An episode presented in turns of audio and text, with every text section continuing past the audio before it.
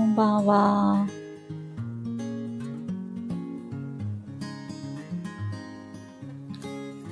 こんばんは。えー、今日は、ありがたいことに、レターを頂戴しまして、本当にありがとうございます。えー、クラニオバイオって何ですかっていうご質問をいただいたので、それについてお話ししたいと思います。えー、クラニオバイオというのは、えー、正式名称がクラニオセイクラルバイオダイナミクスという、えー、当該仙骨療法というボディワーク、生体のようなボディワークの一種なんですけれども、えー、私が2020年から約2年間の間、えー、学んで、えー、一つのコースを終了したんですけれども、えー、そのボディワークなんですが、すごくね、このボディワークに出会った時に、あもう私が近年、えー、あり方としてこう、こうあろうと心がけていたことがあって、それがまさにね、クラニオバイオで大切にされているクラクティショナー側の心得みたいなところだったんですね。で、もう初回にその講座を受けた時に、その心得と私が近年大切にしようって感じていた、えー、あり方みたいなもの、人としてというかこう、生きていく上で大切だなと思っていた心得が、一緒だったことにものすごく感動して、うわーって思って、こんな世界があるんだというか、私が大切にしようって思っていることを、なんか基本姿勢とする、まさかこんなものに出会うとはっていう驚きと感動を覚えたのを、今でもすごい鮮明に覚えています。で、その心得で、えー、大切にされているのが、えっ、ー、とね、ちょっとね、いろんな大切な心得いろいろあるんですけれど、一番大切なのが、えー、主観を交えず干渉する、常に干渉しているっていうことをとても大切にしているんですね。それはどういうことかっていうと、テキストにちゃんと書いてあるのがあった気がするんですけれど、うん、サイトの方にある文章をちょっと読んでみますね。干渉というマナー。テクニックではなく鑑賞するということを学ぶ。鑑賞、あ、鑑賞ってね、どういう字を書くかというと、観察の観に、章ってあの、照らすの、章っていう字なんですけれど、鑑賞の意味は主観を交えず、あるがままの姿を眺めるとある。クラニオバイオの施術者は手を通して耳を傾けると表現され、耳を傾けると鑑賞はこのコンテキストの中で同じ意味と捉えてよい。つまり手を通して知覚的な鑑賞を行う。そしてそこにどんな主観も交えない。つまりジャッジをしないということである。本質はユニークな予想を表すかもしれないが、間違ってもそれが固定された姿であることはない。一瞬たりとも同じ様相である試しはないのである。故にどのようなテクニックの方も役に立たない。私たちが知覚する現象呼吸、または波動に一寸も間違わないコピーされたような同じ波はやってこないのだ。私たち施術者はそのことを知るために干渉し続ける。であるんですね。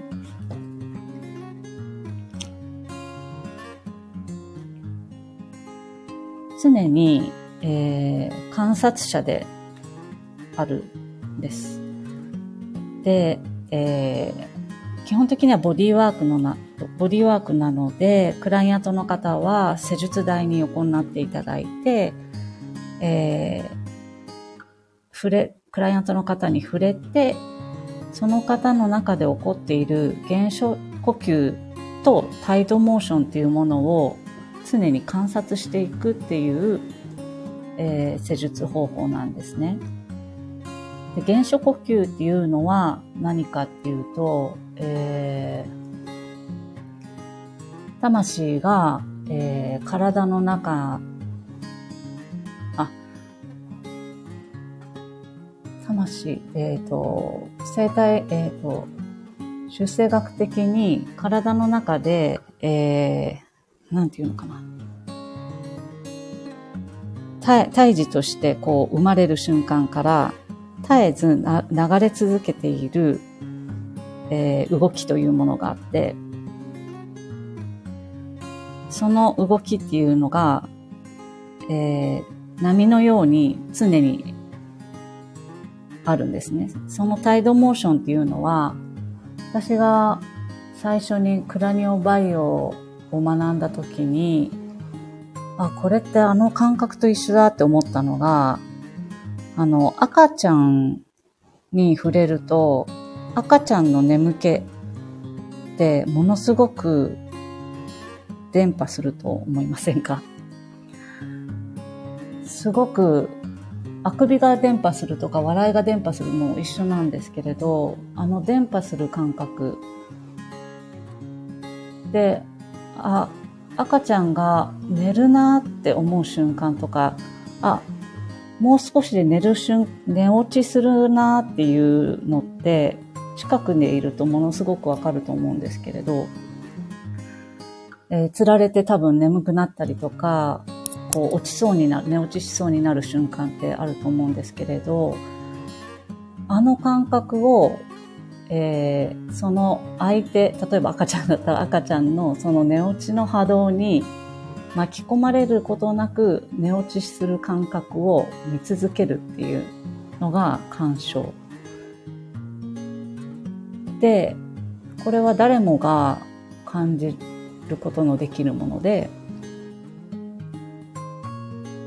うん。そのタイドモーションっていうのが潮の満ち引きのような波動なんですけれども、それが、え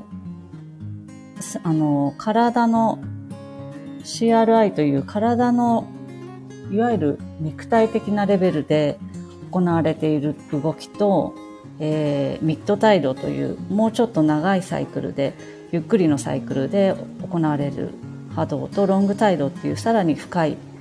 ゆっくりな波動とっていうふうに分かれているんですね。で、クラニオセイクラルっていうものとクラニオセイクラルバイオダイナミクスっていう2つの2種類の、えー、施術のやり方、2種類というか、あの、少しこう、流派というか、講座が多分いろいろ世の中には分かれてると思うんですけれど、クラニオセイクラルっていうものだけのは、よりその CRI, CRI レベルの、えー、物質的な体の動き、組織、組織構造みたいなものに、えー、よりフォーカスしているものらしいんですけれど、えー、クラニオセイクラルバイオダイナミクスというのは、えー、ミッドタイド、ロングタイド、で、さらにはそのロング、えー、かな。感覚的にはその、宇宙とつながるっていう感じなんですけれど、そのつながった瞬間に、つながるまで見届けて、つながった瞬間に体が自然とえー、大きな自然注力を発動するぐらいの深まり方をする瞬間があるんですね。それがホリスティックシフトと呼ばれるものなんですけれど、えー、そういう本来ある、えー、体の健やかさへ向かう自然治癒力っていうものを見届け、そこに何も介入せず、ただただ、ただただ見守るっていうことをするのがバイオダイナミクスなんじゃないかなと思います。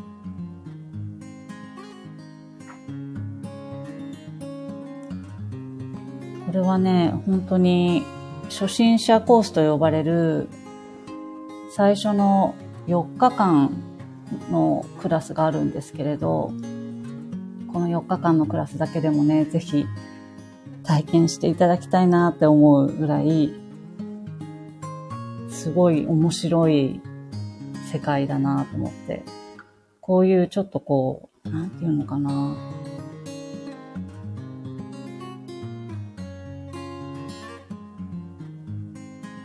から、とてもホリスティックなこの世界観を体系立てて、えー、作った方がもうすでにいて、こういうクラスになってるっていうのが、すごいことだなと思って。あの、本当に神秘の入り口と呼ばれている、あの、まさに入り口のようなところに立つことが多いボディーワークだなと感じています。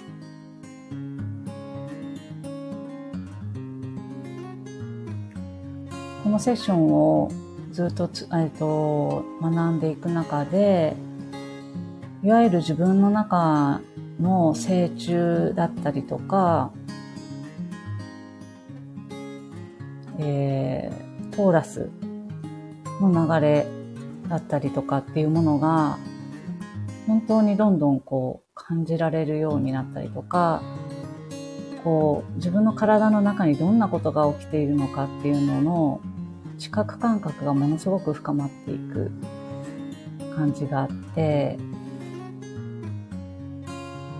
本当にね、一度筋トレと多分一緒なんですよね。筋トレもなんかこう、今まで使われてなかった筋肉が一度使われ始めると、日常生活筋トレしないでただ歩いているだけでも、その眠っていた筋肉が自然と使われ始めるっていうことを多分誰もが経験したことあると思うんですけれど、それと同じで、一回体の知覚感覚っていうものにものすごく向き合って自分の体の中にどんなことが起きているのかっていうのをこう見ていくと、本当に今まで使われてこなかった感覚器っていうのが、少しずつ少しずつ確かに、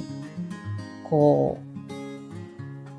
目覚めてくるっていう、思い出してくるっていう感じなのかな。でね、いろんなことをやっぱり思い出すようにもなるんです。今世の記憶もそうだし、過去世の記憶もそうだし、あ、あの時は実はこういう気持ちだったなっていうのもそうだし、えー、この前お話しした腸頸骨のワークをすることで、四骨除骨というこう、脳の消化体の周りの、えー、骨が整ってくることで、魂の記憶っていうものにもアクセスする、しやすくなる。そういうものの本当に入り口だなって思います。その入り口がね、体っていうものすごく身近なところに神秘の入り口があって、で、さらにその体を使う、感じるために、何より体が深く休まってリラックスしていくっていう状態が、そこのすでにある知識ノーイングみたいなところに導かれていくっていうのが、ものすごく興味深いなって思います。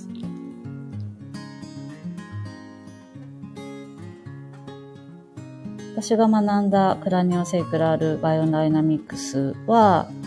えー、五反田にある学校で CHA クラニオセイクラルヒーリングアートと、えー、ネットで入れていただいたら検索できるはずなんですけれど、ここで受けて、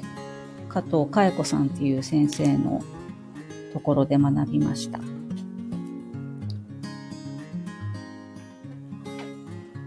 彼女は本当にクラニオのことを彼女だったかな？存在のコアに近づくワークと表現されていて、本当にクラニオバイオを通して思考とか感情とか体が本当にエネルギーの集合体でそれの住処として体があるっていうことを感じられるものだなと思っています。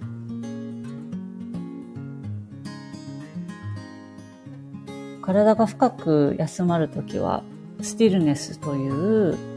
本当に静かな静寂の状態に深まるんですね。で静かにしていると知ることができるっていう。静止する。be still and know 静止する。そして知るっていうことを。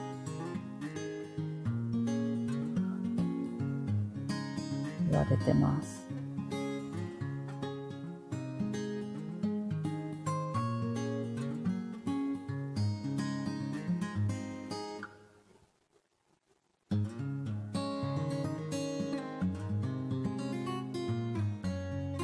ですよね。知るためにもともと直接的なチャンネル、手段は静止することであるとか。気づきを持ってあらゆることに開いている。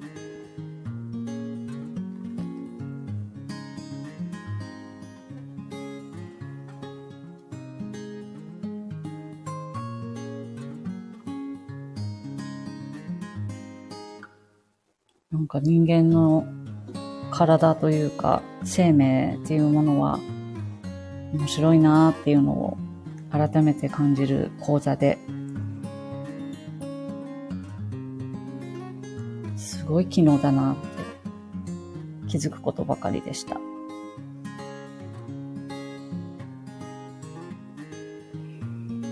本当にね、この、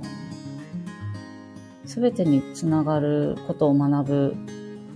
ワークだなと思っていて、傍観、距離を持って見ている、傍観するっていう感覚が育ってくると、自分自身が思考への執着だったり、何かしらの自分のエゴチズムへの執着みたいなものから自由になったっていうことをこう学び始める。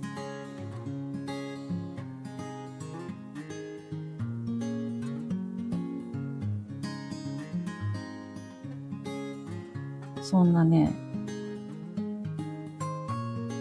講座でした。あの、クラリオセイクラルバイオダイナミクスという、えー、ボディワークを提供されている方も、えー、たくさんいらっしゃいますし、ぜひピンと見たら覗いてみてほしいなって思います。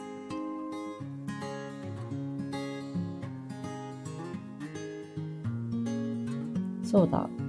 そういう体験会みたいなのもね、開催できたらいいなって思います。えー、今夜も聞いてくれてありがとうございました。質問いただいた方ありがとうございました。ぜひまたご質問お待ちしております。じゃあね、おやすみ。